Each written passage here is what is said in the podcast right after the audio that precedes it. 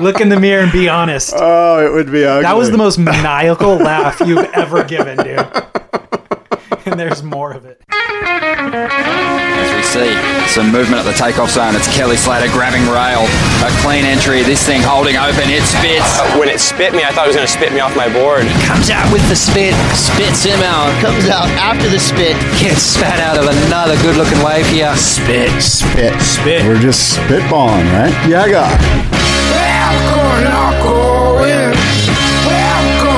Yeah, guy. Yeah, friggin' guy. Yeah, guy. Welcome, everybody. Spit, the Spit Podcast. David Lee Scales, and I'm Scott Bass, and we are here. It's Tuesday, February 27th, the last day of February. A chilly, blustery, uh, cold day, and a cold week in Southern California and across the Southwest. Welcome, David. Welcome, Scott. We are at the Surfing Heritage and Culture Center, San Clemente, California. Surfingheritage.org is the website. The largest repository of not only print, maybe even video, maybe even surfboards. photos for sure. Definitely an incredible timeline of surfboards that is without reproach, frankly. It's crazy. It's an incredible museum, the Smithsonian of surf, if you will, shack here in San Clemente. Do they brand it that way, or is that just our thing? I think they would, yes, I think they have branded it that way. It's true, Yeah. for sure.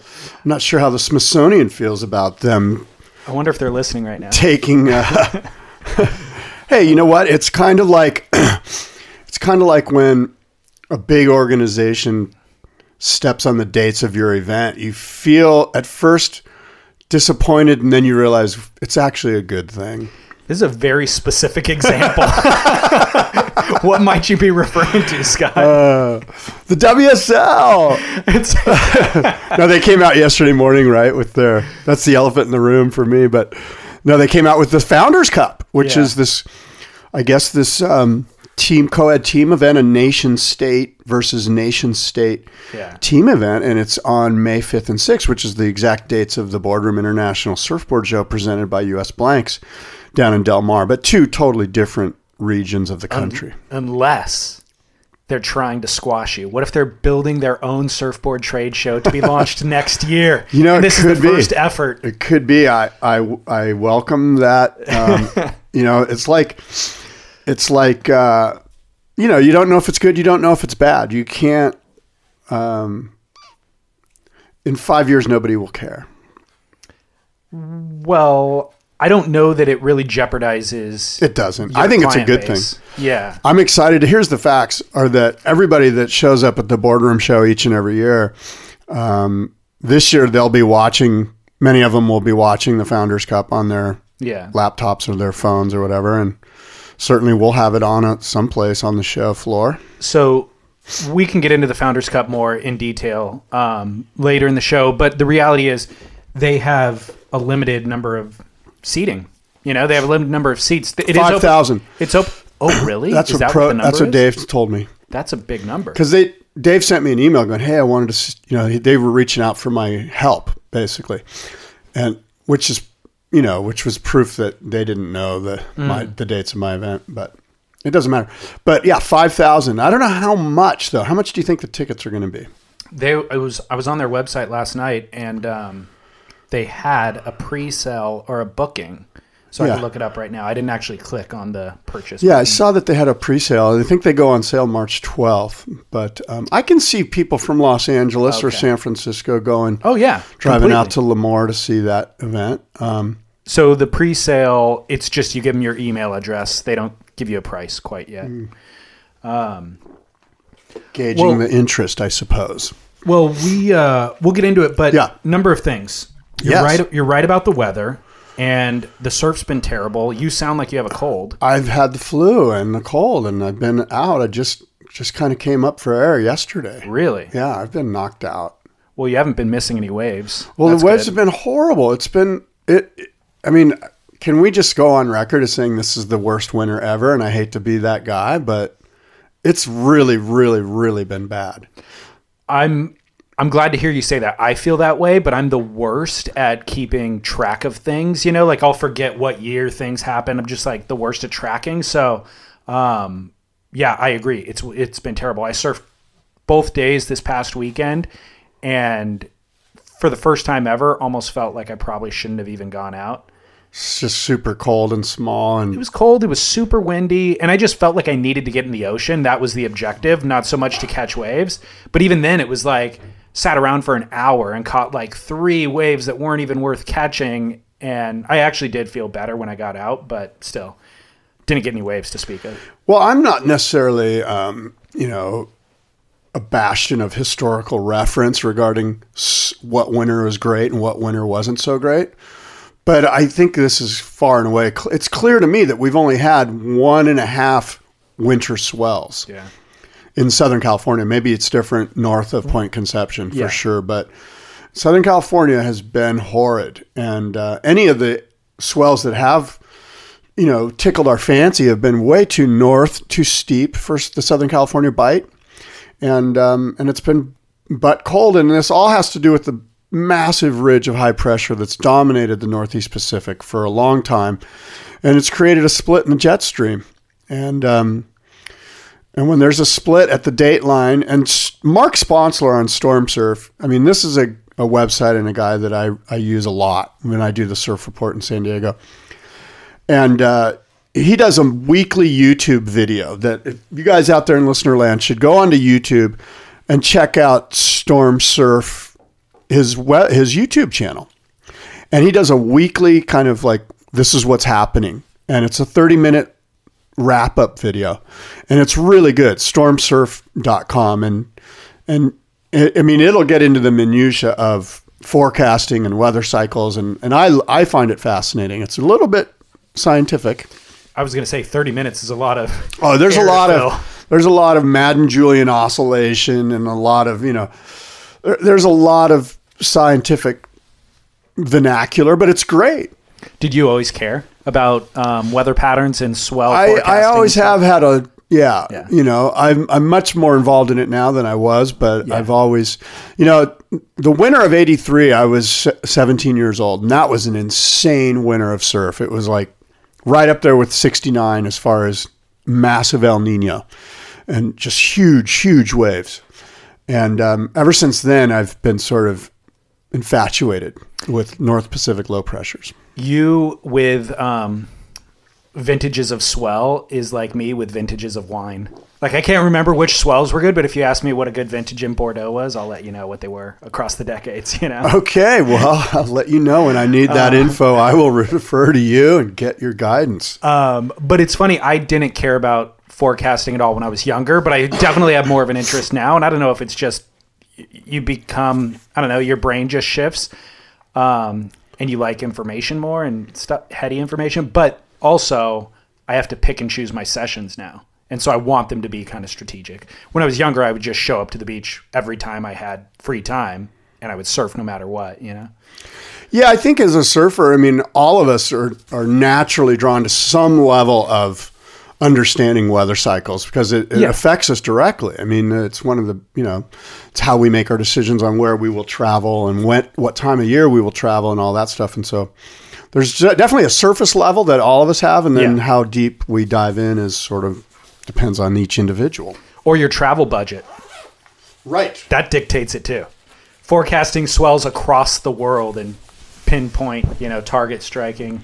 Well, stormsurf.com. And, and of course, I use Surfline a lot too. I mean, Yeah. those guys are experts as well. And they've really upped their game. I, I don't know if you've seen that Surfline has a new face, a new user Yeah. interface that's kind of cool.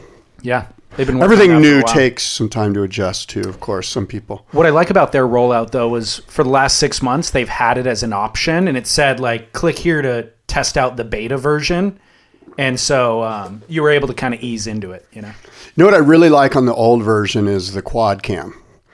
And I haven't found the quad cam on the new version. okay. They would. Yeah. They have. You think They fix have it. You click on it and it takes you back to the old version. Oh, okay, gotcha.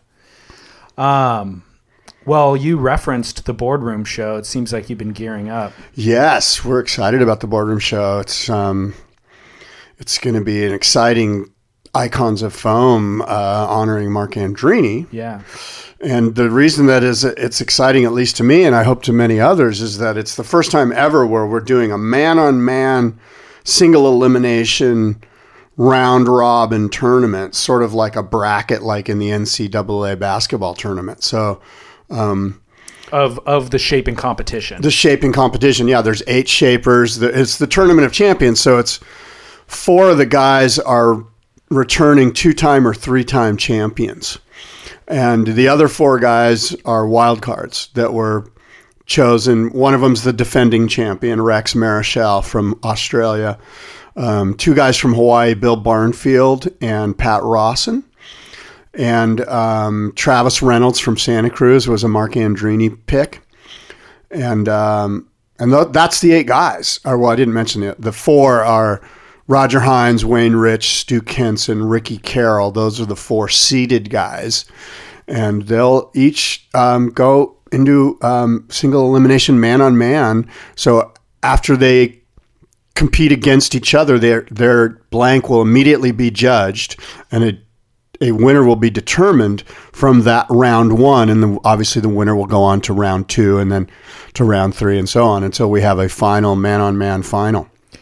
In the past it was a little bit different format where each person just shaped one blank and at the end of the weekend a winner was selected in this version are the two people that are going head to head shaping at the same time In- Yes. okay so they're both in a booth together and at the end of that 90 minutes like you said the blank the better blank gets Yeah, there's literally two booths side by side. They it. both go in there. They shape the same board. As soon as they're done, they get judged, and the winning blank, the winning shaper, moves on to the next round, and the other guy's out. So it's like eight men enter, one man leaves.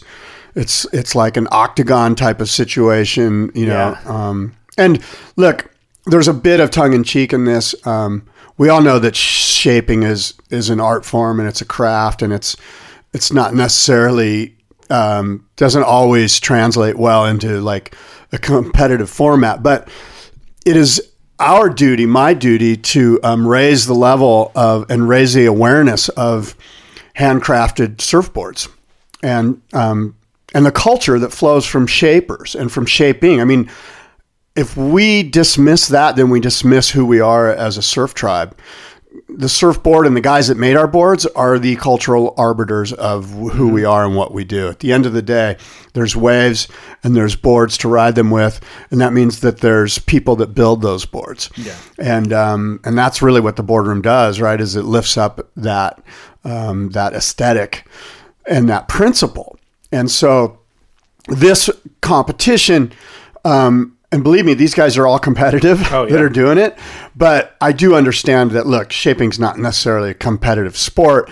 We're doing it with the overarching understanding that we're all in good spirits here, um, respecting of each other, and everybody's a winner. The guy that loses certainly isn't a loser, so Yeah. to speak um, and and we're all doing it to one honor Mark Andreini, the guy that we're paying tribute to, but um, two to lift up, as I said, Yeah. the uh, shaping of of surfboards as as an integral part of who we are in our culture. Yeah, and I feel like even though it is a competition because it's fun to pick a winner with things, it's always done in the spirit of just having fun. Like there's there's no cutthroatness to it, and it is as a uh, sign of respect to the guy who it is, who the that year is honoring. This year, obviously, Andreini.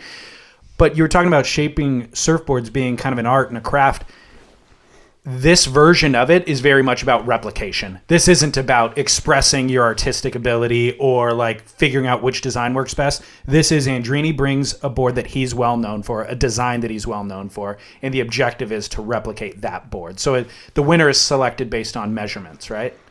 Yeah, and I think in this particular case, I mean, e- the, the short answer is yes. The long answer is each each event there's a different judging criteria. I mean, when we did Dick Brewer, Dick Brewer did it a different way, and when we, you know, did Simon Anderson, Simon Anderson judged it a different way, and some of them are very much numbers guys. And you know, Brewer just basically at the end of the day put one under his arm and put his you know hands on the rails and said, "This is the one." You hmm. know, just because I've built millions of these things, and I'm telling you, this is the board that is most like my boards. And um, the winner that year was Pat Rawson. You know, the year of Brewer, and um, and the year that Simon Anderson was honored, Matt Biolos won, which was sort of a surprise to many people. You know, many people didn't necessarily think that Matt had chops with a planer in his hand. They knew that he was a great designer and a great shaper and definitely a great marketer, but that did a lot. And I was so stoked for Matt. You know, that did a lot to to um, I mean, Matt shaped against Brian Bulkley. He shaped against um, Larry Mabile, um, Jason, the guy from chemistry, uh, but Jason Bennett. I'm trying to remember. It's been a while, but anyway, there, there was a lot of really red hot shapers. Yeah. And the judging is done anonymously.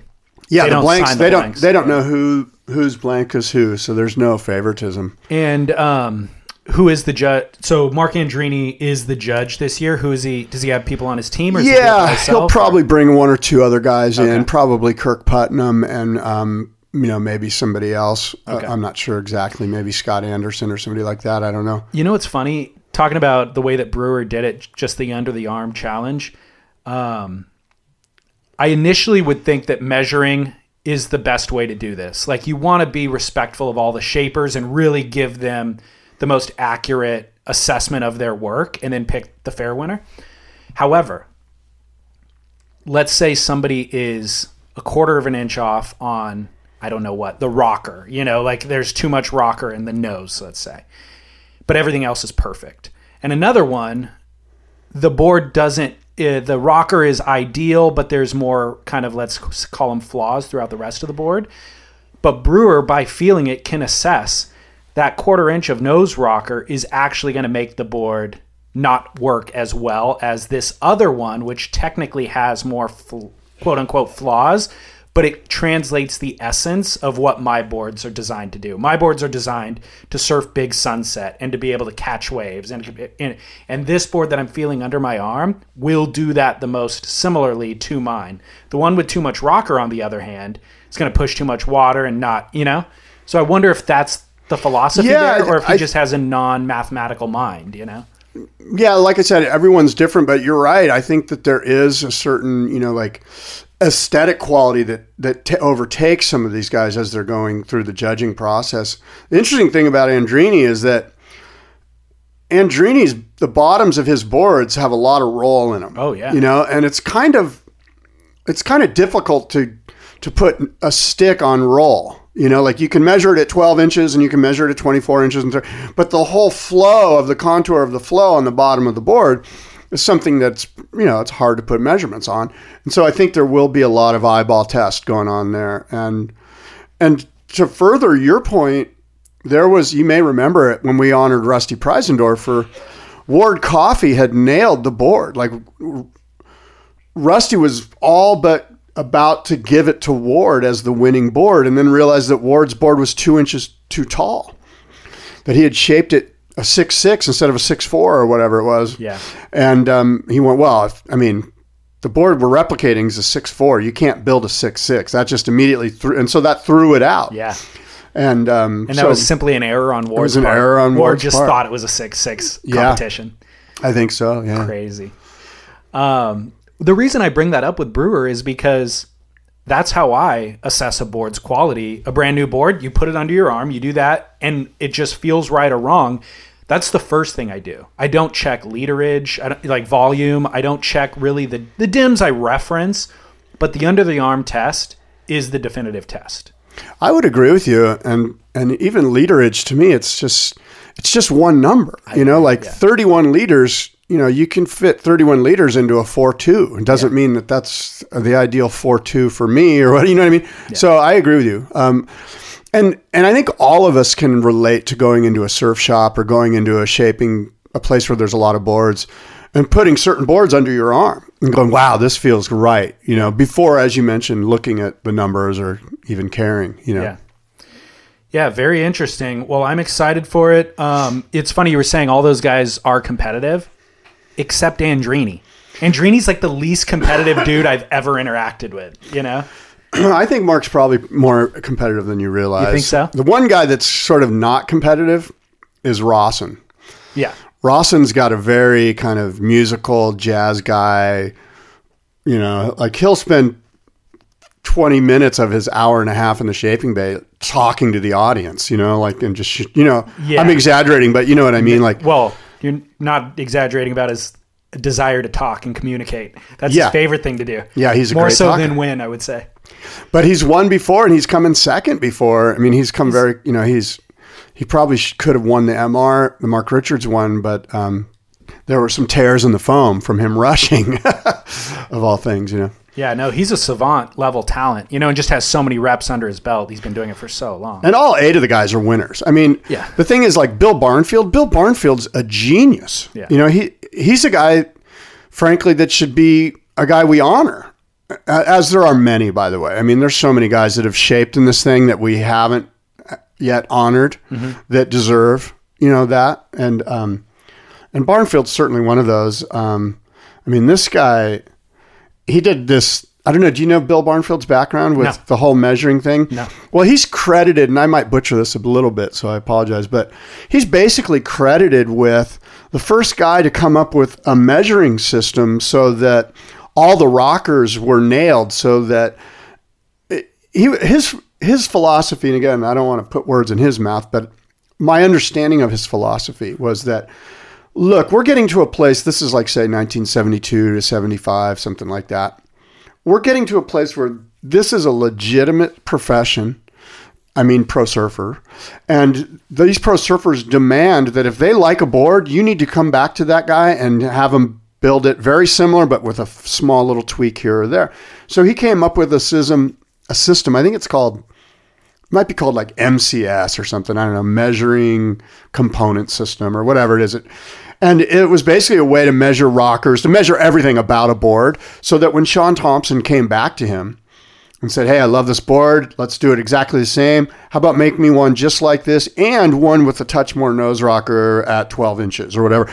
So Barnfield is the first guy to really sort of come up with a system. And it was adopted by many, many people.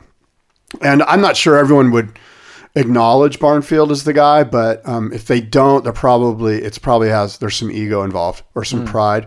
But the, my understanding is that Barnfield deserves you know all of the credit for creating a system by which every board could be understood and, and be referenced. And and uh, that's just one of the many things. He, he's quite the uh, perfectionist. Interesting. yeah So May 5th and 6th in Del Mar, open to the public.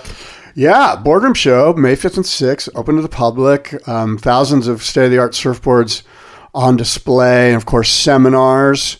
Um, and we will have the shaping competition, and of course, RevChem is involved in a glassing and color demonstration. Um, and best in show. You know, we always have a best in show competition and uh, great deals on boards and wetsuits and fins and gear. And it's just really, you know, the surf, if every industry has a trade show. Yeah. And if you build surfboards for a living, that's your industry, and this is your industry's trade show. And we all deserve each other. We need to be under one roof together, sort of united at least one time a year. If we're going to have any power as a group, we need to stand together one time a year. And that's what the Boardroom International Surfboard Show does. and um, a who's who of not only board builders but surf industry luminaries are there. It runs two days. I, in previous years, I mean, obviously Tom Curren on roller skates two years ago was amazing. Um, Mau- Maurice Cole. I mean, Rob Machado's walking around. Gerry Lopez. It's just like Yeah, everybody's everywhere. So it's it's a great opportunity if you're just a fan of surfing and you want to attend. Tickets are cheap, right? Ten bucks or fifteen Yeah, bucks or 10 or something. 15 bucks. You can buy them in advance. You can get them at the door, and then um, just see everybody all in one room. It's a rare opportunity to do that. Yeah, and we'll have the California Gold Surf Auction going too, and um, and of course everyone will have. Um, I mean the the Founders Cup thing at the Wave Ranch will be on everyone's phones, and I'm sure there'll be plenty of computer screens showing it as well. In previous years, um, it's overlapped. Your event is overlapped with the Rio Yes. contest. Yeah. And so, yeah, that'd be something that we'd all be watching or talking about. It was running in the middle of the night, so it'd be like I'd be up late watching it, and then show up in the morning and just be like, "Dude, I know I'd be you rolling my eyes. I'm like, no, I didn't watch the Rio event. Floater I wouldn't. I wouldn't have watched the Rio event even if I didn't have the boardroom show. Um, cool. Well, the Founders Cup. Do you can you talk about what your involvement is? Well, I don't have any involvement. Oh, you said Prodan reached out. to Oh yeah, he some- reached out for me to set up a shaping bay there. Oh, okay, Um, gotcha.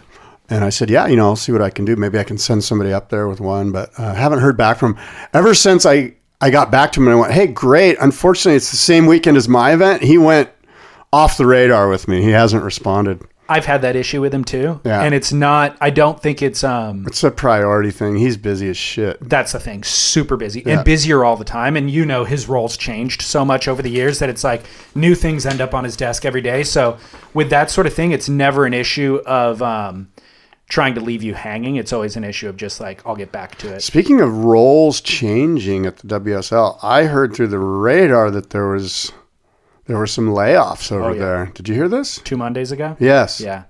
I don't know who though.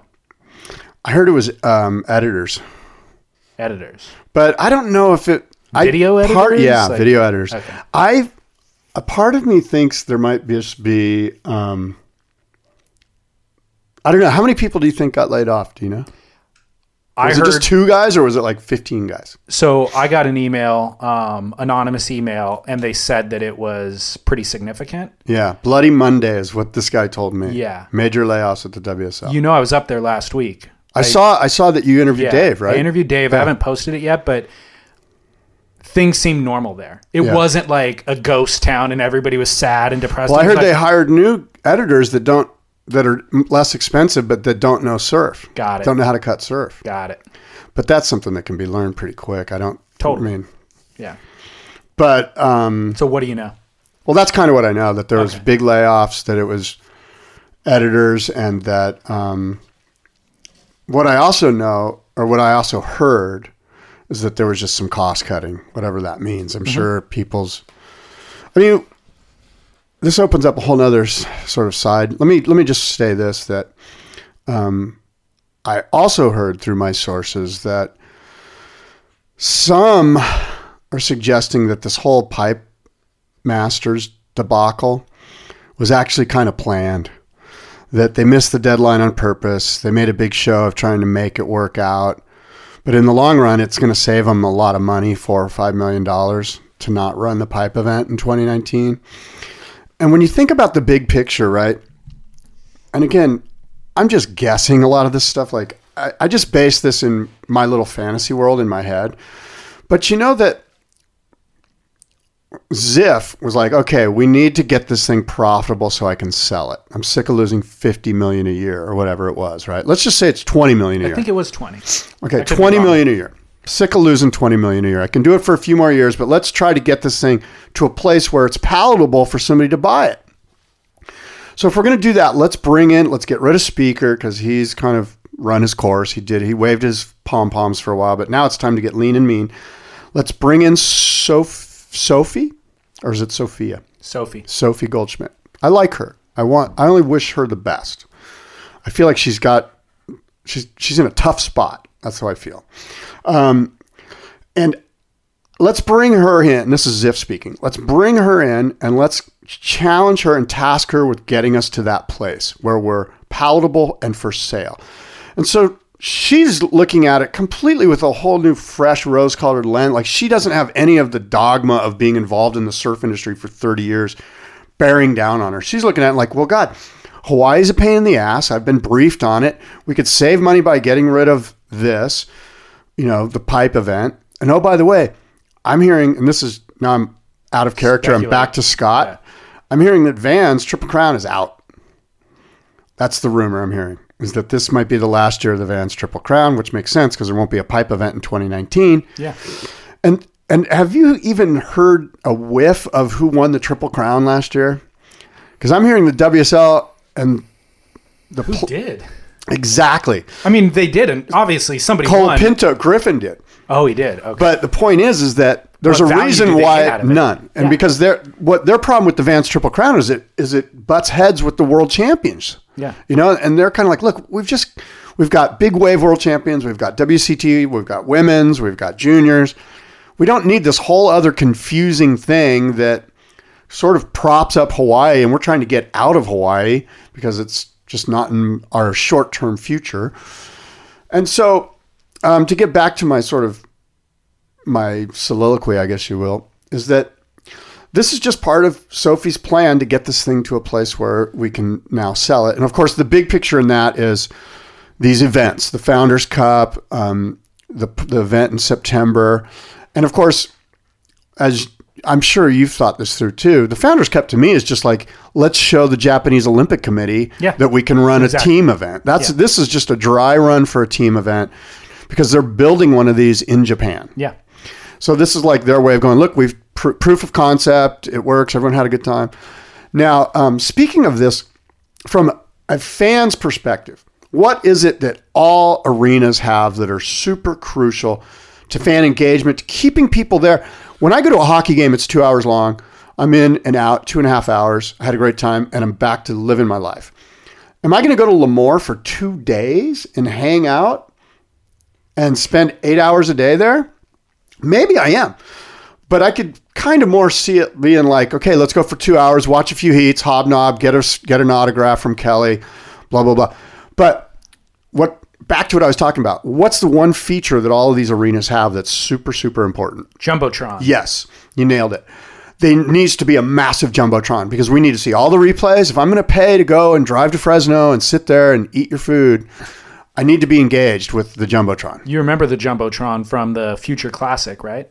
No, did they, did they have They one? had one. Oh, good. Yeah. Okay, that's great because I It was, was on. It was on the um, building where the train is located, closest to the facility. Oh, okay. Like closest to all the grounds where you hang out, and it was angled partially towards the pool because that building faces directly back towards the back of the property. They kind of angled it out, so it wasn't against the building. It was kind of angled. Cool. How big was it? Was it big enough? big, Okay, yeah, good. giant. Yeah, it was Cool. it was good enough to where while the pro surfers were streaming the event on their phone, remember that day? You could see it. Yeah, they would like Silvana Lima was like shooting some of the event, shooting people's reaction, and then she'd pan towards the jumbotron. And as the viewer on my iPhone, I could see it crystal clear, the surfer up close and personal. So it was big enough. I don't know. They might need two. They might need one on either end. But yes, Yeah, they're gonna maybe maybe they'll need another. So uh, anyway, I've covered a lot of little topics without getting too in depth in any of them. So, but the me- Vans thing is interesting. Yeah, yeah, let me And I'd in. love for you to follow up with pipe is gone. We haven't really, you and I haven't really No. digested it happened right after we Right. finished our last. We show. knew it was going to happen, but we So, number one, the hockey analogy, it's a good analogy, but it's not exactly fair to make yet because I bet the very first hockey arena also wasn't in downtown of a big city. You know, like, so eventually there will be wave pools in the middle of cities that people can just come and watch two or three heats of and then bail. Right now, it's such a novelty that I think people will drive sure. two days and stay overnight. for sure. Um, regarding the whole Hawaii thing. So what you're let me just recap kind of what I think you're saying. Sophie comes in. that means I didn't do a very good No, no, no, you did, you did, but I'm like I'm processing Right. still. Um Sophie comes in, looks at the balance sheet and just goes, "Our product is these live events and our product is losing money." Right? Like Yeah. we can't even run Trestles this year. We can't even run Fiji this year because we don't have enough support. And Prodan even told me, he's like, the Fiji government was signed on, the tourism board was signed on to provide a lot of the funding for those events. And I was like, didn't Outerknown sign on last year for three years? He goes, yeah, well, that's only partial funding. The government, the tourism board, covers a lot of the funding. Each each event has a different revenue model, but no one person carries all the cost. So you're looking at it going, okay, they don't even have a sustainable model for each individual event. So Sophie's going, or the new team anyway, is just like, look, each individual event isn't profitable. So how do we make it profitable? Well, we own the event. We do it at a wave pool that we own. We charge admission. We charge the Founders Cup. We charge, you know, whatever it is. So I think that's the transition they're the model they're transitioning to. If they can simultaneously develop licensing deals like with Facebook, 30 million bucks over 2 years, right? Then that can also help fund the events. Licensing deals, private uh, the pay-per-view model, you know, which they're we know they're exploring. That's where the model's going. Yeah, I totally agree. I, I think any region that's not getting full support, like the way Western Australia is giving them full support, is they're going to be like, you know what, I'm out. Well, and then Hawaii, it's kind of like, well, this is an expensive event for us. We're held to higher standards here and special standards with wild cards and whatever.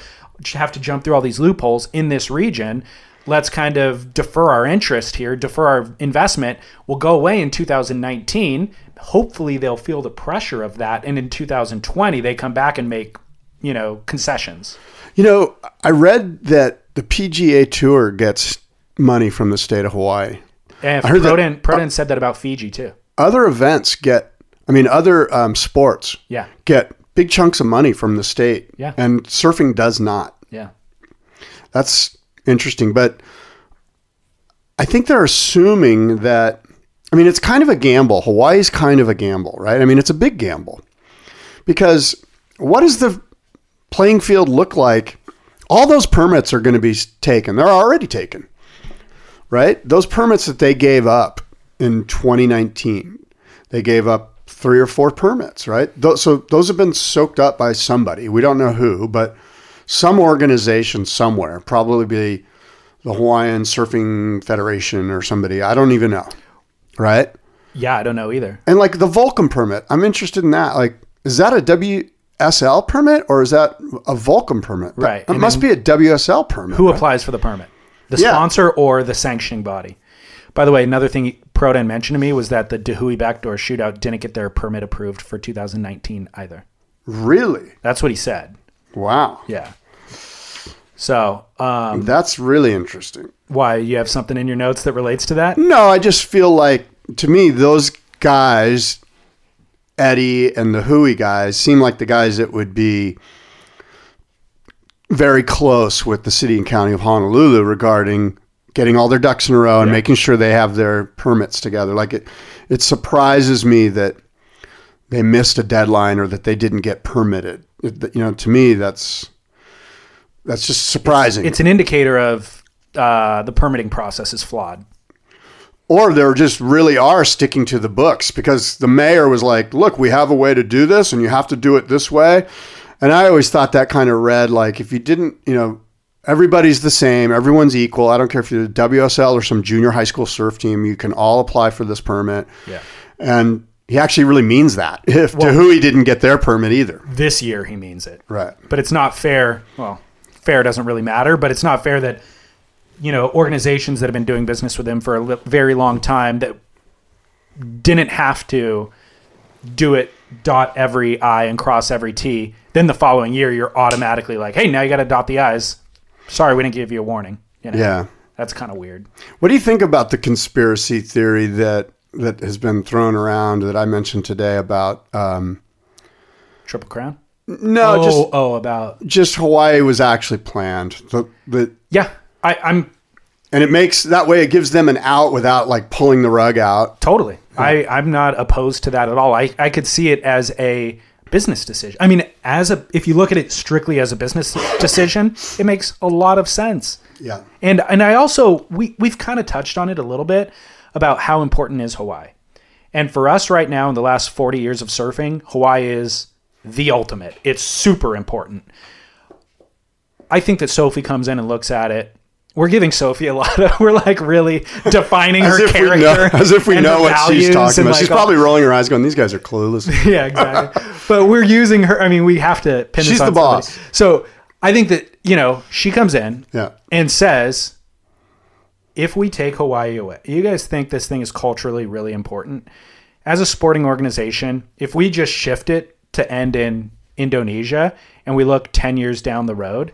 Our viewership did not drop in 10 years. Our viewership probably didn't drop at all, even in the first year we galvanized a community and we either brought the viewership with us or built a larger viewership from outside of where you guys were ever even looking and that's where we're looking 10 years down the road you guys think hawaii is super important you won't even like we'll make something important to you we're the ones who show you Right. you know we'll dictate what's important Yeah. and what's not. Yeah. Yeah. Well, I you know f- from a fan's perspective, the interesting thing about say let's say they move it to Kandui or they move it to G Land or something like that, like the final event, like the big hurrah. The thing that was cool about Pipe was that it provided ultimate drama and ultra you know people die there. It's an insane wave. It's ridiculous. It's right on the beach. It's right in front of you. All of those same things occur at g-land and and occur at Kandui or some other gnarly reef pass, Chopu, for instance. The thing about Pipe is that it was the one place where you could go right or left. It gave you that ability. It gave us as fans and the surfers and everyone else the ability to go, okay, you know what? It could be a regular foot. It could be a goofy foot. You know, like at Chopu, you're like, oh man, okay, we get it. You know, guys that are really good, John John pulling in backside in the barrel, and Owen Wright and Matt Will. You know, there's goofy foots that are great, obviously too. But you get my point. Like we're, we're going to miss that. Where there's not another spot in the world that's that death defying that goes both ways, Right. Except for maybe Puerto. I don't know. I challenge you to think of another world class ledgy reef, gnarly, spitting, you know, mind blowing wave that goes both ways. And that's what. That's the one thing as a fan that's kind of going to be a bummer to miss that, you know? And then yes, but once we get used to another spot, there'll be pros from that spot, you know, benefits of that spot that Sure. weren't applicable at Pipe. Yeah, I totally So- agree with you. I, I think it's not uh, insurmountable to to move on. you Yeah. know? Yeah.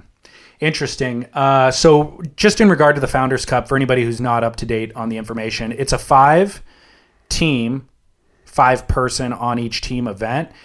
USA versus Brazil versus Australia versus Europe versus the rest of the world. There'll be co ed teams uh, composed of surfers from both the men and women's championship tours. So all the surfers will be from the CT level. Three men, two women from each region. It'll be a festival style setting complete with on site food, music, art, special guests, and of course, Michelob, which is the main sponsor of the event. Um, after all, this is the first time the public will be granted access to this wave to watch this event. The Team USA will be captained by Kelly Slater. Team Brazil, captained by Gabriel Medina. Team Australia, do you know who the captain is? Uh, Ace Buchan. Stephanie Gilmore. Oh, Team Europe, Princess Di. Princess Di. Team Europe, captained by Johanne Defay, and Team World, captained by Jordy Smith. When you're hiring for a small business, you want to find quality professionals that are right for the role, and there's no faster or effective way than through LinkedIn jobs. Your time and capital are precious, and there is a powerful resource that can help you focus on what you're good at and integrate people into your team seamlessly to help grow your business. LinkedIn Jobs has created the tools to find the right professionals for your team efficiently and for free. LinkedIn isn't just another job board. Everyone is already on LinkedIn with their resumes and references, and now LinkedIn has designed a hiring platform to connect you with candidates specifically qualified for the job that you post about. More than a billion professionals meticulously organized to connect people by skill set to help us all advance our position. 2.5 million businesses already use LinkedIn for hiring, and 86% of small businesses get a qualified candidate within 24 hours. It's that fast, easy to use, and effective. LinkedIn Jobs can help you write job descriptions, filter the right person to you, and give you the tools to help you interview them like a pro. LinkedInjobs.com slash surf is where you go to post your job for free. Yes, totally free. That's linkedinjobs.com slash surf to post your job for free. Terms and conditions apply.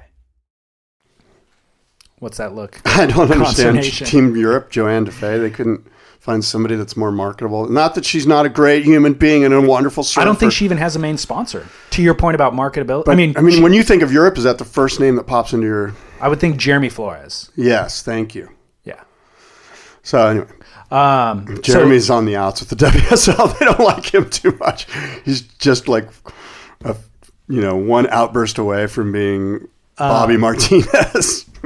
So Kelly Slater said, Surf Ranch and the Wave System are obviously special to me, and it's really exciting to see it come online for the public in 2018 with the Founders Cup and then the Surf Ranch Open. As someone who has competed in probably every condition format there is, the Founders Cup region versus region co-ed format is really intriguing to me. I think May is a great is going to be a great showcase for the world's best surfers at the facility. Blah. Kelly Slater's going to win his own event, which his company owns, which he is promoted by the Yeah.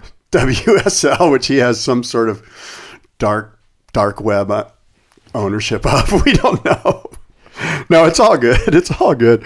Look, I'm excited for the future of surfing. Is just, I mean, in 15 years, we're going to be blown away by the by a sweeping. It's going to just look totally different. It's Yeah. going to look so much different.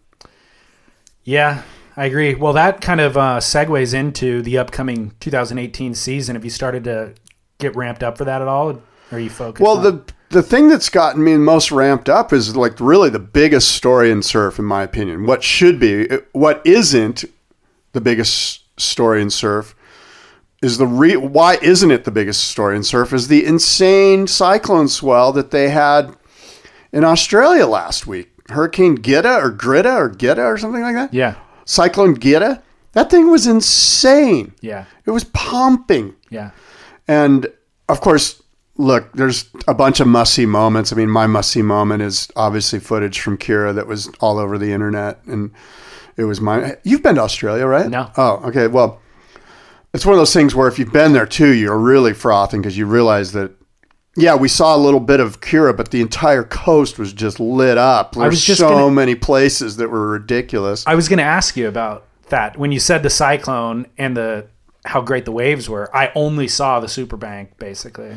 I saw some interesting footage on Instagram, I think, of Double Island Point, which is north of Noosa, which is you take a, yeah, you got to take a ferry and you get in a four wheel drive and you drive up the beach for 45 minutes on the sand. And then you get to Double Island Point, you got to park, and then you get out and walk over the point, And it's just this massive, you know, mile long sand bottom point, kind of like Byron times four or something like that. Wow. Uh, not to jump ahead in the notes at all, but my kook of the week comes from that exact swell. Do you remember Maybe. kookiest move you saw throughout that swell? um, boogie boarder dropping in on some on like Parkinson's brother or something like that. Uh, Mitch? Daryl, or is that So- his dad or his uncle? Or, know. No, no, actually, uh, it was similar though. Darren Handley dropping in on the jet ski. No, you what? see Ha- his jet ski crash? uh-uh. Oh my gosh, dude! Was that him that crashed that thing? Yes, you got to see this footage. It's so gnarly. He whips somebody in. I forget who. It looked like um, Brent Dorrington or something. Yeah. Whips him in, and doesn't make it out the back of the wave. So he adjusts and like kind of goes down the line on the wave, and the wave starts to barrel, and he can't like make it down to the trough of the wave fully. So he kind of like he kind of like rodeo, like whiskey throttles it, like up the lip a little bit and can't get out the back, and then comes back down and goes up to the lip again to try to get out again. And then endos in the mid wave face goes over the handlebars. He had a photographer on the back that Gnarly. just gets it's so gnarly, and the waves double overhead. It's the gnarliest thing ever. And um, I guess you know, having not been there and only kind of reading people's accounts of it, when the waves get that big, it's pretty much unpaddleable. There's just so much water moving. And I don't know about that. I saw guys paddling it, but go ahead. well, you can get out to the lineup and make a wave, and then you got to do another lap around. You can't paddle back out, right? After you go 200 yards down the line. Maybe not. I'm sure it's a workout. Yeah, you- Yeah. yeah. They walk out and jump off the groin or whatever. so there's a number of skis in the lineup on days like that, and it, it is illegal. Um, the rule, you know, the law states that you can't exceed six, six knots if you're within 60 meters of somebody in the water, a swimmer, surfer, whatever. So these guys are definitely breaking the law, but it's not really enforced. There's kind of just you expect Parko and his crew. Red Bull might have a team or two out there, and you kind of let those guys get away with it That's because sort of make, weird when you think about it. it is, but it, you and I get it. no, You know I get it, but I mean, I mean, you- we make special. who in us in the Australian legal world decides? You know what? Yeah, it's cool. It's Red Bull. the legal world the law's the law except for Red Bull and for Parko, and I, I- don't get. I don't like, think it the seems legal- kind of like that would never fly in America. Somebody would go, "Dude, the law's the law. It doesn't matter if you're Parko well, or especially in America, people would have got sued left. yeah." right. That's my point. so. I don't think the legal system is defending them. It's just nobody Every, no, everyone's them. looking the other way. There's Yeah, no doubt. all the surfers are like, dude, we kind of like Parko and we want to see him get a wave. Like, I don't know about that part, but maybe I'm sure there's just as many exactly- people that are like, no, no, no, that's what everybody says.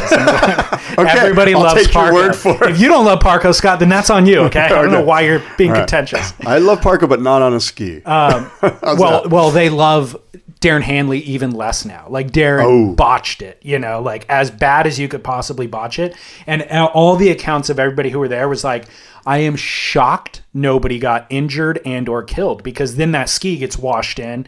It's just pure chaos. You know? And but they kept on doing step offs. Like, did that stop the step off process? It might have ended. It might have ended Darren's day. I don't know if it ended all the other. I mean, that's my point. If that doesn't end all Yeah. the other step offs, nothing will. It's Yeah. just like everyone's looking the other way. Somebody's constable is best friends with the uncle of Mitch Parkinson, or Yeah, yeah, yeah. you know, it's who knows. But I, you know, I don't care either way. I'm just saying it just blows my mind that legally It- nobody's liable. Until somebody gets hurt. Somebody's going to get hurt, and then all of a sudden the hammer's going to drop. Let me ask you this: I want you said you don't care. I want you to care. How Okay. how would you handle this as a surfer paddling out, and you see the millionaire pro surfers showing up with their tow team, and of course they're going to get whipped into every good wave that comes through, which is going to eliminate your. Well. I watched the video. There was a lot of good waves that guys caught on the corner by paddling in, and they got killer tubes. And there was plenty of waves where guys did the step off, and they weren't in a good spot. They didn't make the good part of the wave. Um, so that being said, what I guess I'm saying is the playing field was wide, and there was a lot of waves for everybody. It wasn't like an inconsistent swell that only had a few sets and there was only one takeoff spot and the ski guys were dominating where guys that were paddling should have been dominating it was it it was a scenario that was open to what happened during that like it was okay i guess is what i'm saying because of the playing field the number of waves rolling in and the fact that like i said guys that were paddling in on the corner were getting killer ones and guys that were stepping off outside weren't making the wave. They were a lot of times they would just go into a hole, a dead spot, and you know. So, what's your question? That's magnanimous of you, but I don't think it's accurate, an accurate assessment of what happened that day in the lineup. That's what I guarantee- saw. That's no, what well, I you're want. watching videos of the best waves of the day. Obviously, people edit that footage. No, no, I what saw I'm saying, unedited video too. What I'm saying is, you you know, there's people in the lineup Oh, who didn't sure. get waves because the guys got whipped in off the back. And I, if I was one of those guys paddling, I would probably be a little bit butthurt about it. if this was your home break, I know where you surf. Yeah. If it gets giant and as good as it ever gets, and then a bunch of ski teams show up and start whipping dudes into waves, how would you feel? Well, it's not a matter of how I would feel; it's what would I do. Yeah. Okay. What would you do? Look in the mirror and be honest. Oh, it would be ugly. That was the most maniacal laugh you've ever given, dude. And there's more of it. Oh, you know what? Uh, I'm cutting that laugh and putting it in the intro of the show. Look, surfers are the worst, and my laugh explains a lot. Um, you know, I would, it would not be pretty. And I'm not not necessarily proud of my response here today because surfers are the worst. I mean, we're entitled, self centered, egotistical, self absorbed, self important jerks. And I might be the biggest one of them all and I'm I've said this before. I'm not necessarily proud of it. I'm trying to grow through this. I don't want to be that way. But if a bunch of guys on skis showed up at my spot, and just the fact that I called it my spot, did you see how I did that? Like that just rolled off my tongue. It's not my spot. It's a surf spot that I happen to paddle out at. A spot that you frequent. So there's just a lot of, I mean, it's funny. When I was driving up here, I was like, David and I need to really excavate the principles of surfing. What are what's the number one principle? What are our top five principles? What are our values? And you and I have talked about this Yeah. before. You did a trip where you had a couple down days and you came back with a whole new philosophy on, or you, it was your current philosophy, but you put it in paper, put it on paper. and and I'm only speaking of myself, which is really sad, but I think that the number one principle is selfishness. Like it all starts there. I'm not getting enough. I need to get more. I'm not going to tell you where I'm going. You know, I'm- not going to show you pictures of where I'm going, but I want you to know all about it because you know it's like Or I want you to see me standing in a tube. yeah, I want you to see me standing in the tube and look how bitchin' I am. But I'm not going to tell you because it's super secret and I'm really cool. And I mean, the whole thing is so 15 years old. It's ridiculous. You know what I mean? It's so teenager. that it's embarrassing. But if we excavated the top five principles of surfing, you would think like if if my grandmother or your grandmother asked us, we'd go, "Oh, it's uh, beauty and uh, Athleticism, yes, environmentalism. yes." But it's Your grandmother has a super deep voice, by the way. anyway. You're right. She does. Uh, I don't know how we went down this rabbit hole, but Well, you came very, very close to answering the question, and then just like did a super hard e brake spun. let me just say, if it's not your turn to catch the wave, the person whose turn it is is going to go. you're gonna burn him. I didn't say that. Might not be me. There's plenty of guys that are going to do that. I might be one of them. It could be me. Guys, so I got I saw video footage of Taj being whipped in priority position. What do you mean priority position? From deeper than anybody else. That's not priority position. That just means that he was selfishly going. And he got burned by paddle surfers. And it, and, And how does that make? How do you? What? What's your feeling on that? I loved it. I loved it. I was like, stuff him because Taj just rolls in and he was set up perfect. Obviously, it's Taj, and a paddle surfer does kind of glance at him and just like paddles right in, drops in, and then somebody burned the paddle surfer. Another paddle surfer. Oh, really? Yeah. Which I think that's just going to happen at Kirra no matter what what Yeah. size it is. Um, but I loved it. I was like, and I and I thought to myself in that moment, Taj is okay with it. I don't think Taj is going to say one Yeah. word about it because Taj knows that's the risk you run. That's the other thing too is the nuance of who is who and what's what and how many waves did Taj just catch and how many waves did this guy just paddle out and just get off work as a brick mason and he just needs to catch his waves Yeah. and he's you know there's so many little nuances that go down in a certain the psychology of a surf lineup that it's just hard to even watch a video and know really what's going on you know but I like in my head the way that scenario played out was that guy knew it was Taj and said "f you." I, I, I paddled. I paddled this, so I'm going because I used my arms, but to paddle into this thing. And also in my scenario, I think Taj saw him going and goes, "Oh well, he has a right to burn me because I whipped into this thing. I'll go back out the back and try another one. Yeah. on the on the ski. yeah I'm sure I, I yeah I would agree that I'm sure Taj took it right you know took it the right way like Yeah. okay what maybe it wasn't my turn Yeah, But I would love for you to excavate the top five principles of surfing. I'm gonna make a note for myself. And maybe regionally they're different. You know, maybe maybe if you live in New Zealand, you don't have this sense of impending doom every time you paddle out. I need you to better define what I'm gonna def- um, what the principles are because I thought when you said the top five principles, these are like things that I aspire to, but No, selfishness isn't what I aspire to. no, and, and so I'm, I guess what, I'm, what are the um, underlying? Um, I mean, selfishness is a characteristic. So, what are the underlying characteristics of surfing in Southern California? Is, is characteristic enough of a definer for you? Underlying characteristics of surfing in Southern California. Yeah. Okay. Uh, yeah, I still wouldn't have put self. I I agree, selfishness. Yeah, maybe that's just me. That's just too much of me coming just based out. on that descriptor, I wouldn't have come up with selfishness, but I agree with your statement that it is what drives our experience. I mean, so- why don't you go into the ranch with six guys on a boat? You just don't, Yeah. and you shouldn't. Yeah. You know, and why is the, the why is it that the sentence or the phrase "you shouldn't do that"? Why does that carry so much weight? Well, it's because it's kind of rude, right? Yeah, if yeah. there's 17 boats show up and they all have six guys on them. Now, if six boats show up and there's only two guys on each boat, and each one guy goes over the rail. 20 minutes later, the other guy finishes his coffee and it, he goes over the rail. We don't both go over the rail at the same time. You know, there's all these little nuances that all equal it all it's all about there's just not enough of this thing called waves.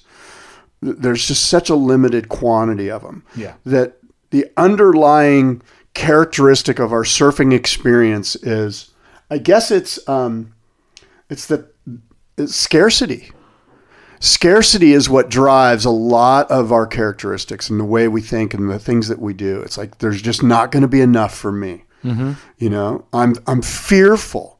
Fear could be one of them. I'm actually when you boil it down, it's fear. I'm afraid I'm not going to catch a lot of waves. I'm afraid I'm not going to have fun. I'm afraid other people are going to find out about me having fun. I'm afraid people aren't going to see pictures of me standing in the tube so I can gloat about how you missed it. Like all of these things are really pr- immature.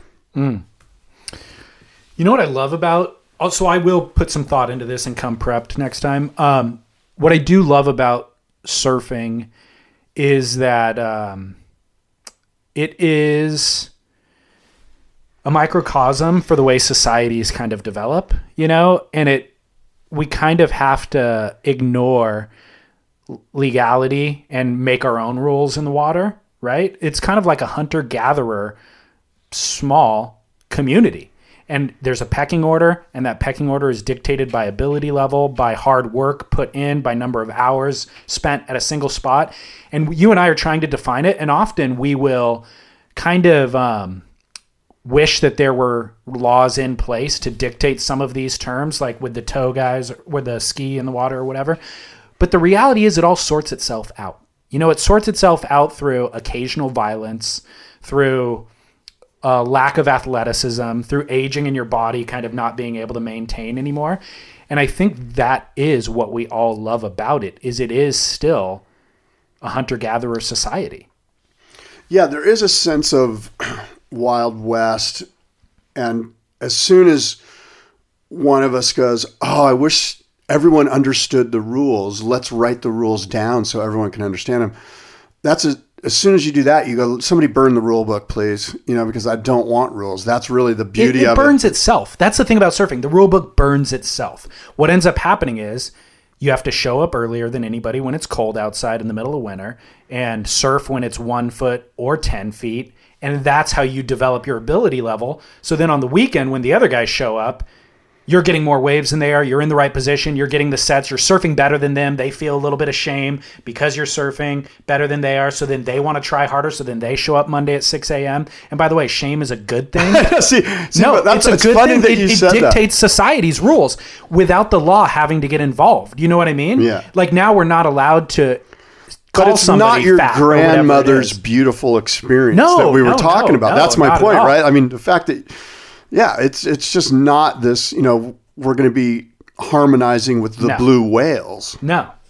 And then there will be a snapshot of your best turn that then it does look harmonious, but there's a tremendous Facade. there but there's no way to manufacture that image without all the hard work involved. And that's what we love about surfing. There's no way to fake it till you make it. It truly is a manufactured image.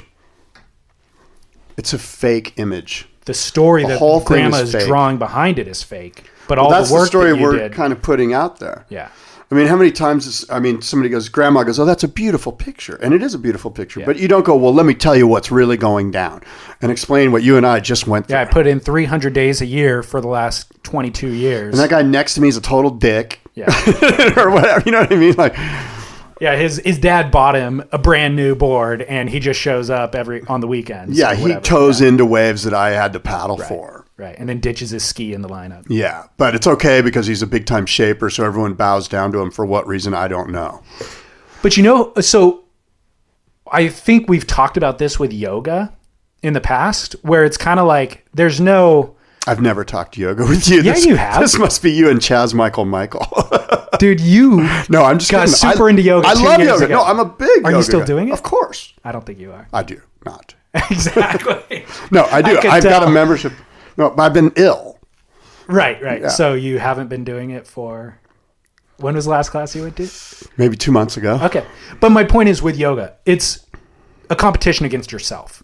You know what I mean? Like there's no faking it. You're in there and you're alone and Right. you're and it's freaking hard. Yeah. And um, there's no it doesn't ever get easier. It the more experienced at yoga you are, you just have new challenges that you face. And that's kind of what surfing is like. There's there's fulfillment along the way and it feels good.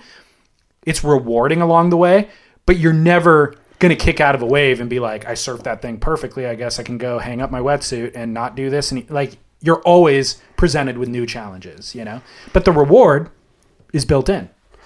Yeah, uh, there's some tr- a lot of truth to what you said, but of course it's not a great, it's not a perfect analogy. and and frankly, the fabric of our surfing experience is so multifaceted that you can't sit here at a podcast and ex- we're sort of just touching base on the very most sort of a minute part of it, right? Because there is a lot of beauty and a lot of other blah blah blah that's involved with our surfing experience. But you know, I was talking to a friend on the phone yesterday about like just the drama of a new swell, you know, like the fact that we get butterflies and part of the butterflies are, is anyone going to be there before I'm there? Yeah. You know, like there's all this scarcity and fear. It's like, it's all based around fear. And is that how I want to live my life? I've got, let's say I got 20 more years. Is that how I want the next 20 years to be? Like filled with this fear about, you know, and, and the answer is no. Let's dig in. I disagree. I love that. We're slightly different ages, so maybe we have different dispositions or outlooks. What I'm suggesting is if the opposite of that, I worry that the opposite of that is complacency or ends up in com- complacency. Like if you're on whatever, your honeymoon or a vacation and it's kind of like, oh, we're just going to like not present ourselves with any resistance. We're just going to eat well, enjoy ourselves, lounge. That gets boring so quick. The fear and the resistance and the challenge and the consequence of failing at something is what provides the joy in life. And it's also what builds your muscle, it's what builds your character, it's what builds everything. I guess the, the only failure that will occur is that there was a bunch of guys in the way when I should have caught the wave. I'm not going to fail on the wave. oh, really? No, because what does that even mean? Like, Fall? yeah, I'm not going to fall. Okay. I've seen you fall. Remember that set that set right you got that you botched? When? Let's just uh, move on with our. I think our discourse must be boring the crap out of you. Where are we even what are we even I don't even know. We've gone such a. Oh, by the way, I ran into a woman named Kat. I was at JP St. Pierre's Surf Shop, Surfy Surfy in Leucadia. And was talking to JP. There was nobody in there. This one woman walked in and she heard JP and I talking. She goes, Are you Scott Bass? And I go, Yeah. And she goes, Oh my God, I listen to your podcast all the time. She's from Sydney.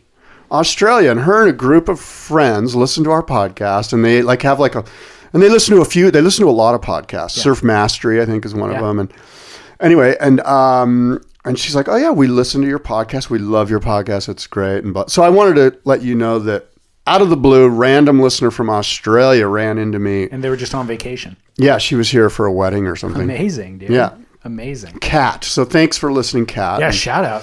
Yeah. Kat. Um well, Scott, I got a question for you. yeah. There were two contests at Nazare within a week period, a two week period. Do you remember either one of them? Did you watch either one of them? Yeah, I th- what one of them was the Big Wave World Tour event, right? Yeah. And okay, so that was heavy. The first day was gnarly, right? Just mind blowing. And that the guy who won it, Lucas, deserved to win it on the first couple waves of his first heat. I don't know if you remember, you know, Well, the one where he pulls in and that gnarly closeout left. Yeah, the way the day that the event ran wasn't nearly as big as the free surf days that were leading up to it. Well, the, event first day was pretty big. It was the It's only a one day event, I thought. no, the next they canceled it because of wind. Oh, that's right. and they did ran like it the next day, and it was way smaller. Yeah, and yeah, Albee yeah. Layer was calling him out on Instagram, and and I think rightly so. I don't know if it was really a Nazir Nazare paddling day that second day, but I mean everyone was there. They sort of had to run it. It was like a classic nightmare for the contest director Mike Parsons, where he's like, "Look, we're all here. Let's just do this." We already ran part of it. Yeah, and Pete Mel caught a huge wave, caught some good waves in the on the first day, you know, and and and it was um, it was it was sort of watchable. The first day was sort of watchable. I watched some of it, you know. There was a lot of action. It was here's what here's the thing about the first day. The gnarliest thing is the guys on skis aren't getting paid enough at Na- Nazare. Like they have the gnarliest jobs. That's an insane job to be a ski driver at Nazare.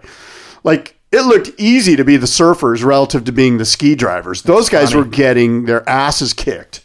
Like it's a full time job getting through that whitewater. That's so funny. And and I even randomly ran into Jojo Roper at lunch that day or the following day, and he, he said the same thing. He's like, that that's just the gnarliest job. Yeah. the ski driver guy, and I'm sure those guys were going.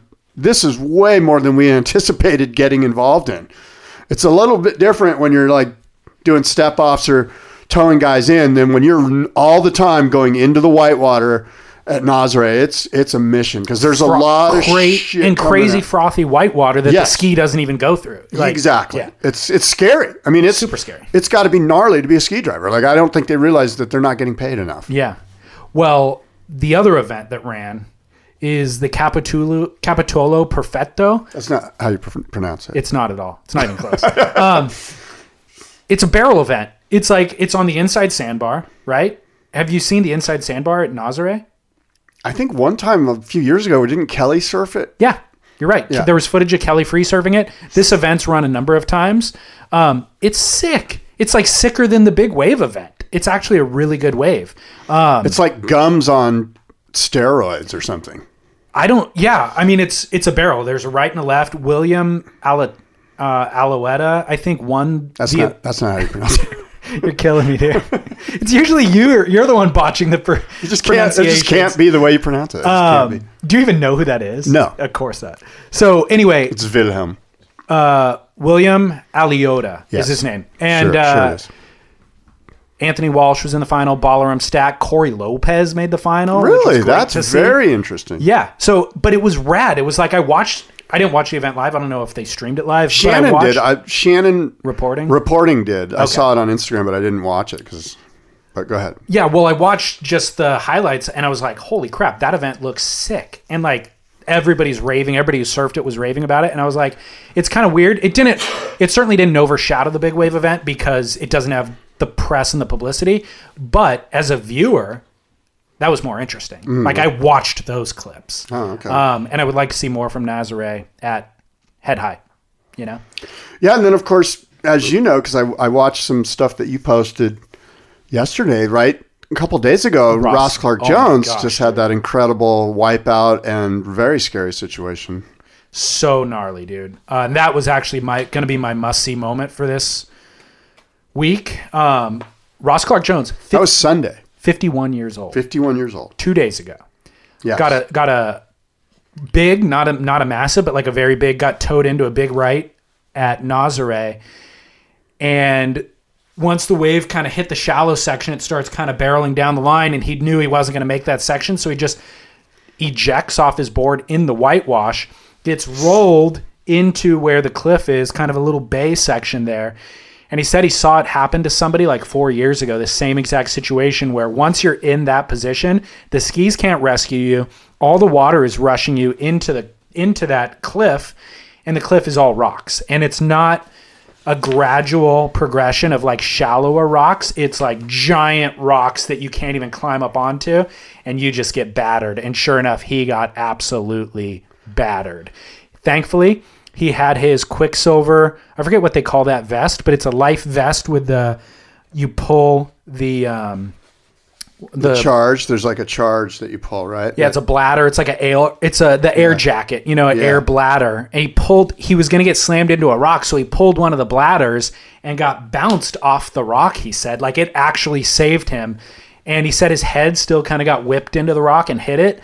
And then, but it punctured the bladder, and so then he had to pull another one because I guess the vests have multiples, and um, just completely the footage is so. such an animal. That guy's such he's an animal. fifty-one. How about the how about the shit eating grin on his face when he's like climbing up the mountainside like a billy goat, and he's just got this kind of half cocked grin, like pour me a beer. You know? which I love. There was somebody in a comment section that mentioned they're like, only Ross could have survived that because of his like hard love of cigarettes and and boozing and Brazilian women, and it's just like he's so crusty that you can't really phase him. You can't even knock him down. He's just gonna get back up and just keep trudging up the cliff, you know. Yeah. So he ends up surviving the whitewash, and then, as you stated, had to climb up the cliff to get back to survival.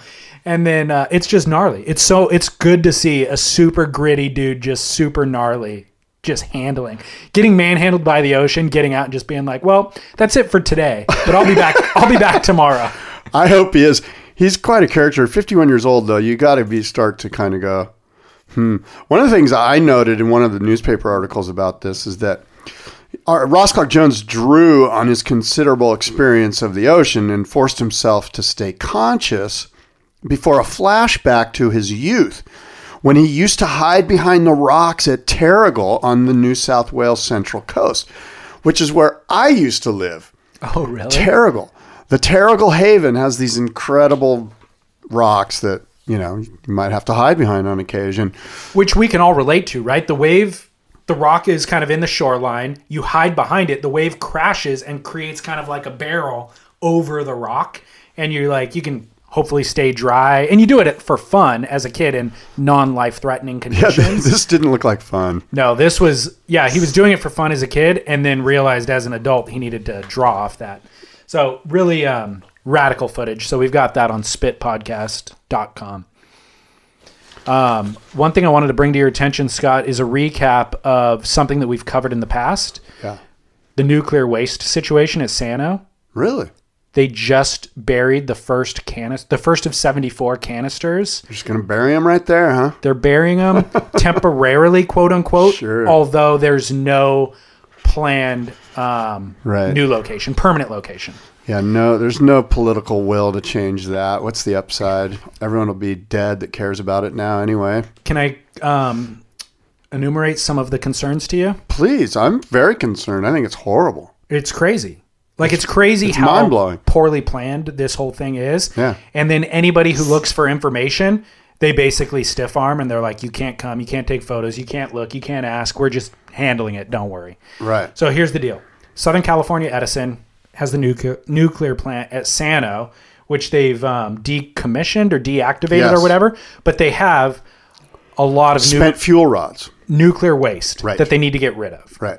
And they don't have a permanent home for this, so they're moving it from its current location and putting it in the what we affectionately refer to as the boobies. Right. At the Sano, they look like boobs. Yeah, but no, they're burying it next to the boobies. They're not inside the boobies. Okay, I wasn't sure. Are they currently in the boobs and they're moving them out of the yeah, boobs? they're spent fuel rods. Okay. Currently uh, in the boobs, being moved. They're putting them into these canisters. Silos. Yeah, canisters. And are, then putting the canisters, they're burying the canisters. Yeah. Which are, they're like cement canisters. Yeah, That are like, they're meant- the walls are like two feet thick or something. Well, there's the good ones are two feet. Right. The ones, The ones that they bought Are are, the cheaper ones Right. that They're are like four inches thick. Yes, exactly. So here's the deal. This was reported by uh, Jake Howard, friend. Yeah. Uh, your friend. Yes. Fro- and it, he uh, reported it on stabmag.com. Said, quote, Southern California Edison has begun burying nuclear waste 100 feet from the beach at San Onofre. There are massive cranes currently in place. The first canister was buried on January 31st. Um, all these canisters, the 74 canisters, are under tarps on the bluff. Heavily armed private security guards are guarding all of this and chasing off people. If you park your car to take photos of it, they approach the car and tell you to leave, even if though it's a not a no parking zone. They're not allowing anybody. So, and for the foreseeable future, nuclear waste will be sitting a stone's throw from one of the world's most utilized surf breaks.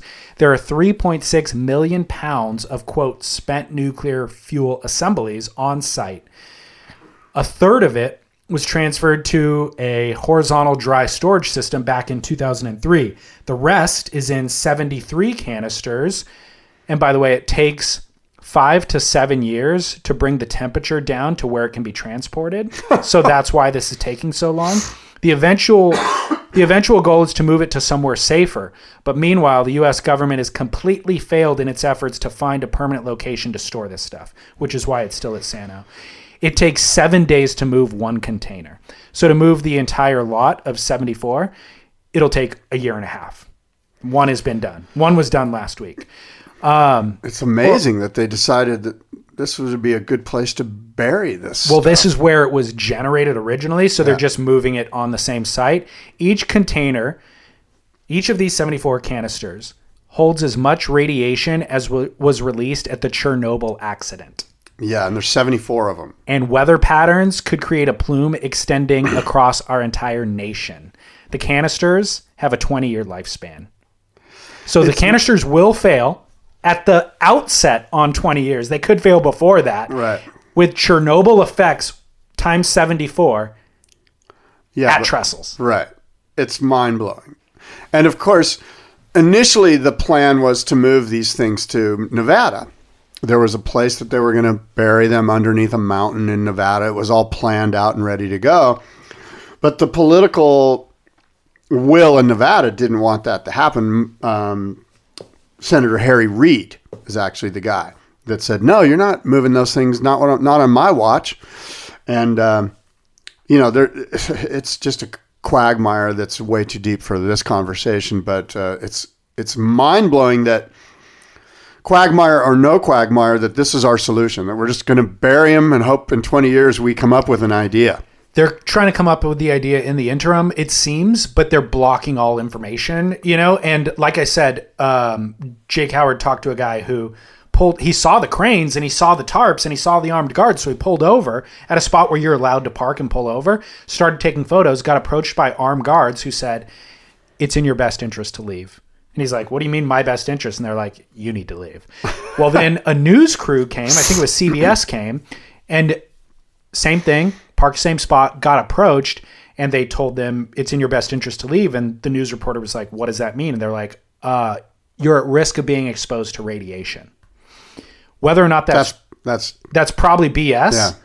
but if that isn't BS, that's even worse. If you're at risk of being exposed to radiation simply by driving on the street nearby, that's Yeah. even worse. Yeah. So it's an insane situation. What's scary to me is that it takes seven years for the temperature to drop enough to m- handle the material, and it takes seven days to move the material once it is at manageable temperature. So that means if something goes wrong, you can't manage. There's no escape plan. If something goes wrong, there's at least seven days to handle it. That's if it's at temperature. If it's not at temperature, well, then we got to wait seven years. Like, it's insane. Yeah, nuclear waste. And and think about if they did have a plan to move it to say Nevada. Okay, so that means they have to lift these things out of the earth, put them somehow on some trucks to get them to a rail line. That's going to then the rail line's going to have to go 400 miles on a rail line through the desert to get to this. It's just the whole thing is mind blowing. And you think the tow drivers are, the, t- the ski drivers are underpaid? the people handling nuclear waste.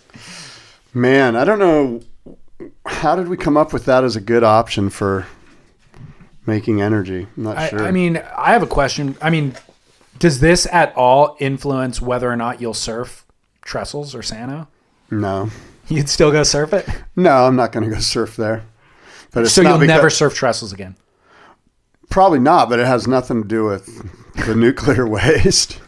What does it have to do with my fear and my scarcity, my concern about knowing me getting that you're not going to get waves out right. there? Yeah, it all comes down to that little feeble thing. You and I surfed there once, Where? Trestles. Oh yeah.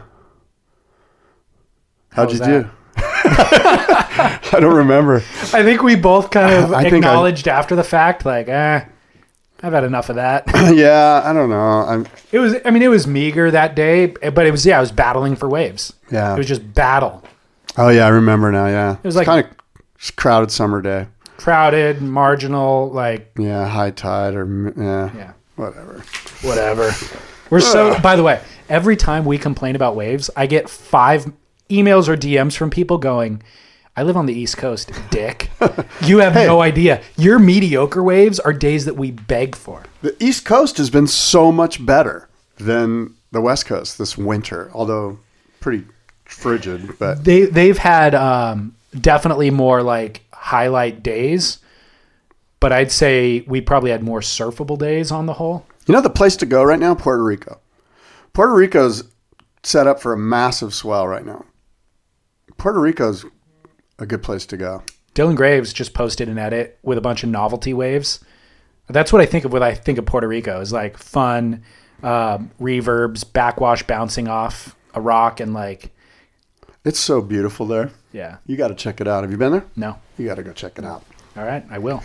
Puerto Rico. Did you watch Mason Ho and Tom Curren in Typhoon? Not yet. Okay, I need to see that. yeah, it's Right. worth it for three minutes of your time. It's worth it. Mason Ho. No, TC, dude. TC the man. TC. Like Mason's rad. Like my thought was, What's what's Curren riding? what do you think? He's riding Super Dave.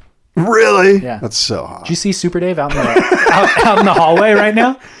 I think I might have. There was a Super Dave out there. That's so Yeah, I don't think it, I don't know if it was actually Curren's, but um, there was a skimboard out there.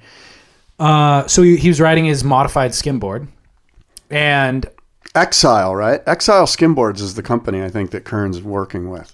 They're out of San Clemente right here, I think. yeah, he definitely has been writing those and tagging them in posts. And you're Yeah. right, I think Super Dave is in exile, but I also saw him building some boards in France that were actually um, normal surfboard construction, but built like a skim, like the same kind of dimensions as a skim. Yeah. Um, Super Dave. So I know, isn't it good? So funny, dude. So By the way, is it just me or is it? Can I not get enough roller skating of Occy and Tom Curren? Like, it's not just you. I mean, you can't get enough of that. Did you watch the video? I, yeah, I watched some of it. They hi- they have when they put their skates on, they put their sandals on their hand and they're high fiving with their flip flops. they have flip flop hands and they're high fiving each other on skates. It's amazing. That's funny. It's the best two minutes of the entire Rockcast I've ever seen. Like the best two minutes. Doesn't get any better than that. No, right? it Hang it up. By the way, it's painful. Uh, did you not? I mean, did you watch the thirty minutes of them trying to talk? No. Oh my god, dude! Uh, Do I or do I not? It's It's painful. it's um entertaining. Let's put it that way. Right. It's entertaining because Curren can't formulate a thought like in a in a concise period of time. You know what I mean? I do know exactly. It's so good. But it's like I, I actually stayed engaged the whole 30 minutes waiting to see when a full sentence would come out, you oh know? And it's like he'll it'll take him 2 minutes to get through the sentence. And then you're like, well, was that the most profound thing I've ever heard in my life or was it void of any substance at all? I'm not sure. Yeah. Like I'm not sure what it what it was, but Yeah. I want to hear more. Um, and here's the funny thing about it is I think that Curren is a savant. I'm not questioning his intelligence at all. I'm Yeah. just his ability to communicate his thoughts isn't uh, concise, you know, and it's not uh, really effective even. But I have a feeling he's on a different plane. I Oh, think he's just sure. on a different level altogether. You know, I would agree with It's that. really, really interesting to watch.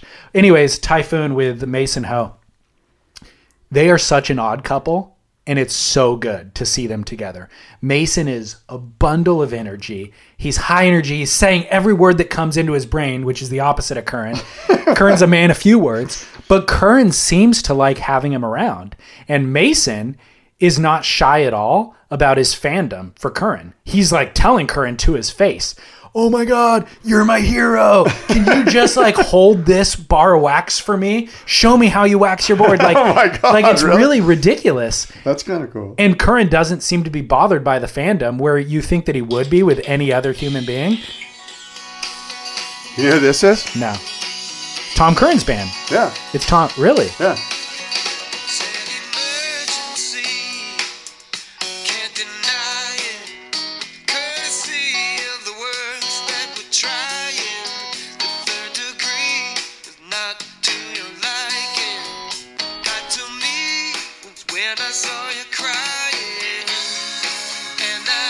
Well, like that's Curren from a long time ago. That's probably 95 or something like that. So he's if he heard that, he'd probably cringe and go, that's not. I, I heard Curren saw and listened to Curren play in these hallowed halls of the Surfing Heritage and Culture Center in He's the main good. room. Yeah, he came and played. I forget what the event was for, but he came and played. He had Super Dave on display. I got a photo of me holding Super Dave, an original Super Dave. Did he have that black bass player guy with him or no? I don't remember. He's good. They're they're fun to watch. I mean, he's a good musician. Yeah, yeah, and that's actually something that he and Occy talk about a little bit. That was I was interested to hear more about. Um, but him surfing in this typhoon, like this edit from Rip Curl Typhoon, it they don't get great waves. They just get fun, playful waves. And Curren simply standing up, I'm like, well, that is art. And Mason's ripping, but I don't really want to emulate Mason for some reason. Yeah. Curren simply standing up is amazing. And then he surfs he surfs that skimboard well, of rips, course. yeah. And it has fins and like the modified version he has actually doesn't look like it's holding him back like the old versions used to. Like he's doing backside blasts on it. It's freaking gnarly, dude. Yeah. But watching their dynamic together is the most fun part about it. He's like the most real thing about surf culture, Tom Curren. I agree. He's the best representation of everything you and I talked about. Yeah, like if there is an ideal, it's it's Tom on roller skates trying to get through a long sentence that's not really that long. It only has four words in it, mm-hmm. and him like just everything you just mentioned about you know like his aesthetic is kind of perfect It is. because in a way you can't really talk about surfing like you can't really even though you and i do it all the time we can't really express it and what's so perfect is that Curren expresses that you can't express it It's so true. yeah He, he is words he is our deity he really is. Yeah. It just words don't do it justice. we bow down before you if a picture paints a thousand words, just Curren's aura paints a million. You know what I mean? And represents surfing. It's so true. he's the man We love him. Uh, well, I already gave my must see moment was the Ross Clarke-Jones thing. My kook was Darren Handley for the jet ski debacle. Can I give you a Duke? yes Aaron, I'm sorry, Andrew Turton and Pete Ceglinski. oh You know those guys? no Okay. Uh, they're two surfers who invented something called um, it's it's basically it's a rubbish bin for the ocean. Rubbish bin obviously is not an American colloquialism, but that is what they call it. It's simply called Seabin, and it looks like a trash bin. Uh, it actually looks kind of like a buoy, somewhat submerged. It sits the top of it, the opening of it sits on the surface of the water and floats on the surface of the water, and then it's a trash bin below, and it basically has a pump that pumps trash into it. Um, and let me give you some details. It sits on the water surface. Each bin has the potential to vacuum up more than 1.5 tons of rubbish and debris from harbors, marinas, and ports each year. So not the ocean, but it's in sure high ports and marinas. area Yeah. It can catch everything from plastic bottles to paper to oils and fuel, microplastics less than five millimeters in size. Already, the invention has provided has proved popular in 11 countries, and the startup business has attracted interest from sources uh, from more countries. They have 2,500 orders in place for this trash bin. You can go on their website and order one. what's it Um, called Seabin. sea bin Seabin. Yep.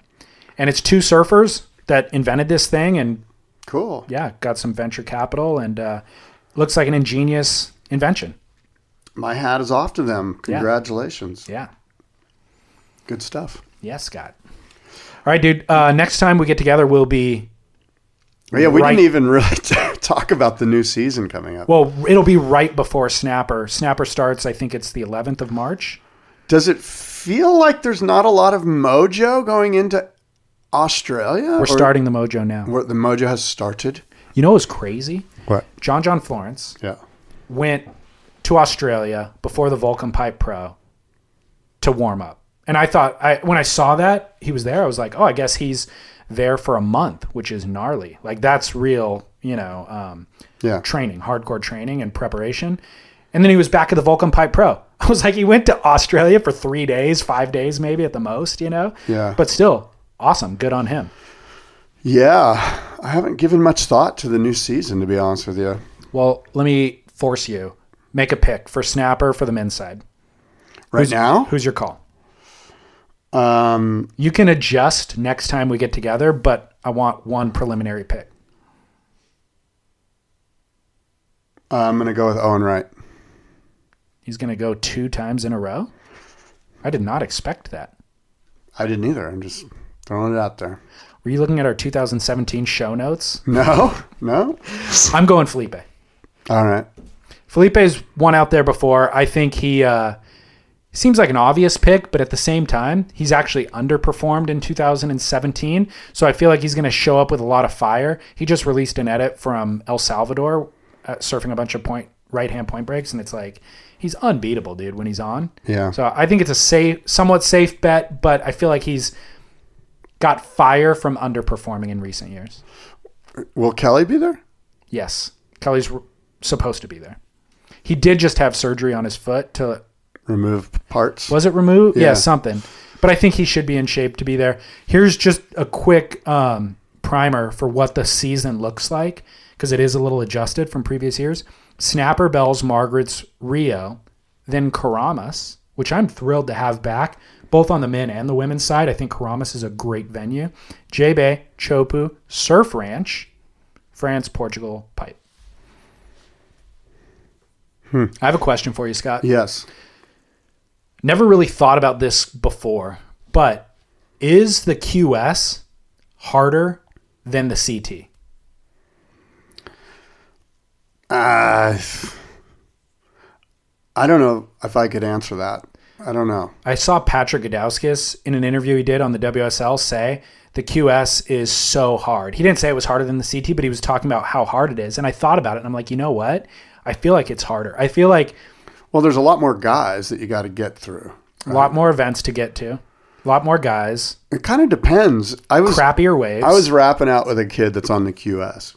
And he's like, "Yeah, I'm trying to get into some six thousands, you know, and just to get into the six thousands, you got to surf in the two thousands and the one thousands. You got to go to El Salvador for the friggin' La Libertad one thousand, and surf against 250 dudes, you know."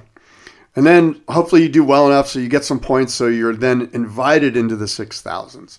And if you're not invited into the 6,000s, you're on the waiting list and you're just hoping that maybe they'll call you and say, dude, can you get to Japan in a day and a half? You know, like he was telling me the horrors of it all. yeah. And uh, it was pretty fascinating.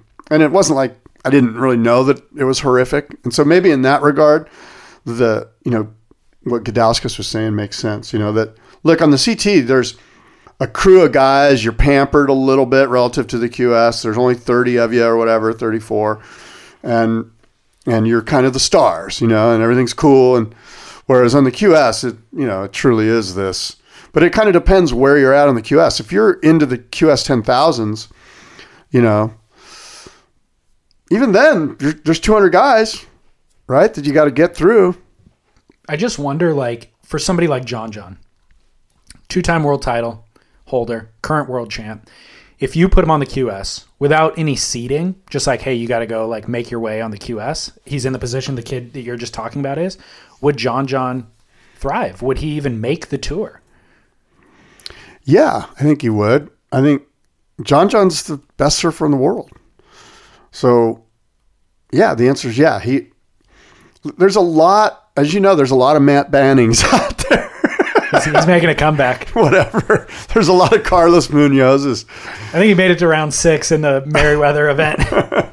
You know what I'm saying? Like there's there's no lack of of guys that you surf with them every day in the Yeah. south side of Huntington Pier that are great surfers, but that's just it. They're QS three thousand guys. you Yeah, know? but that's kind of my point with John John is like there's so many I guess um the contest system you can be the most prepared, the most talented, all of those things and still lose because there's that many variables involved that are uncontrollable and then there's that many guys who are hungry to get a scrap. So in those QS events, there's also a lot more rounds that you have to surf your way through. And in each one of those rounds, one of those variables can jump in and overshadow your preparedness and your talent. So if you have to surf all of these 1,000 events to get to the 6,000s, there's just a lot of things that can go wrong, no matter how talented and prepared you are. So I feel, and then the bigger question is, do we even need some of these QS? Like, is there a way to pick the top 34 without the QS? no. Like, There for isn't. instance, couldn't we say, look, Mickey Wright deserves to be one of the top 34 this year? Hey, I might mispronounce. Mikey? Yeah, Australia, like foreign, uh, not Australian. Mikey, Mickey. European names I Whatever. mispronounced, but you mispronounced the English ones. Whatever. Point is, couldn't we say, hey, Craig Anderson, we want you on the 34 this year? Dane Reynolds, you know what? Let's do it again. you know what I mean? You don't have to qualify. Don't you think you, specifically you, a guy who watches a lot of edits, could pick? There could be a room of 10 guys like you, and you could be one of them. And, you know, there's guys like that, that, that you and I email with that know that are pretty knowledgeable about who's hot, who's been doing good edits. You guys could pick I know, but check ten it. guys to fill out the thirty-two. I love your scenario because I'm in a position of power, Right. so I'm a fan. Right. But once we are in that room and we define a criteria for how we're going to pick these guys, there's going to be other guys that fall outside of that criteria that are probably better equipped to surf in that event, and then we'll be in the same position we're in now, criticizing the criteria. You know what I mean? You it, you're just I just think thir- first of all, thirty-four is too many. It needs to be twenty yeah or less. yeah. But Well, let me ask you this then: Who are the stars of the event, Scott? what do you mean? What's the star of the event? What's the star? What do you mean? What's the star? The waves. Oh, of course. The thank waves you. are the stars. yeah. I'm just asking you to restate No. Yeah. previously stated. Uh, And actually, I wanted to bring that up when we were talking about the new tour and the new venues and maybe a tour without pipe. If the waves are pumping at G Land, nobody's going to give a crap that we didn't do pipe. Yeah. And it's really going to come down to that. And if there's no waves wherever they end the tour, the waves are crap, people are going to be complaining that they didn't do it at pipe. Yep. It's that simple. Yep. All right. Well, snapper preview two weeks from now, Scott. Yes. Spitpodcast.com. It's where you can chime in. There's a comment section. Um, and yeah, see everything that we discussed in this show, boardroom show, May Heck 5th yeah. and 6th. Heck yeah. Super excited. Yeah, Scott at boardroomshow.com. You can email me. Scott at boardroomshow. My Instagram is boardroom show. Hello at Surf. David is hello at surfsplendorpodcast.com and then Insta at Surf Splendor. All right. Nice catching up. Good stuff. Until next time, adios and aloha.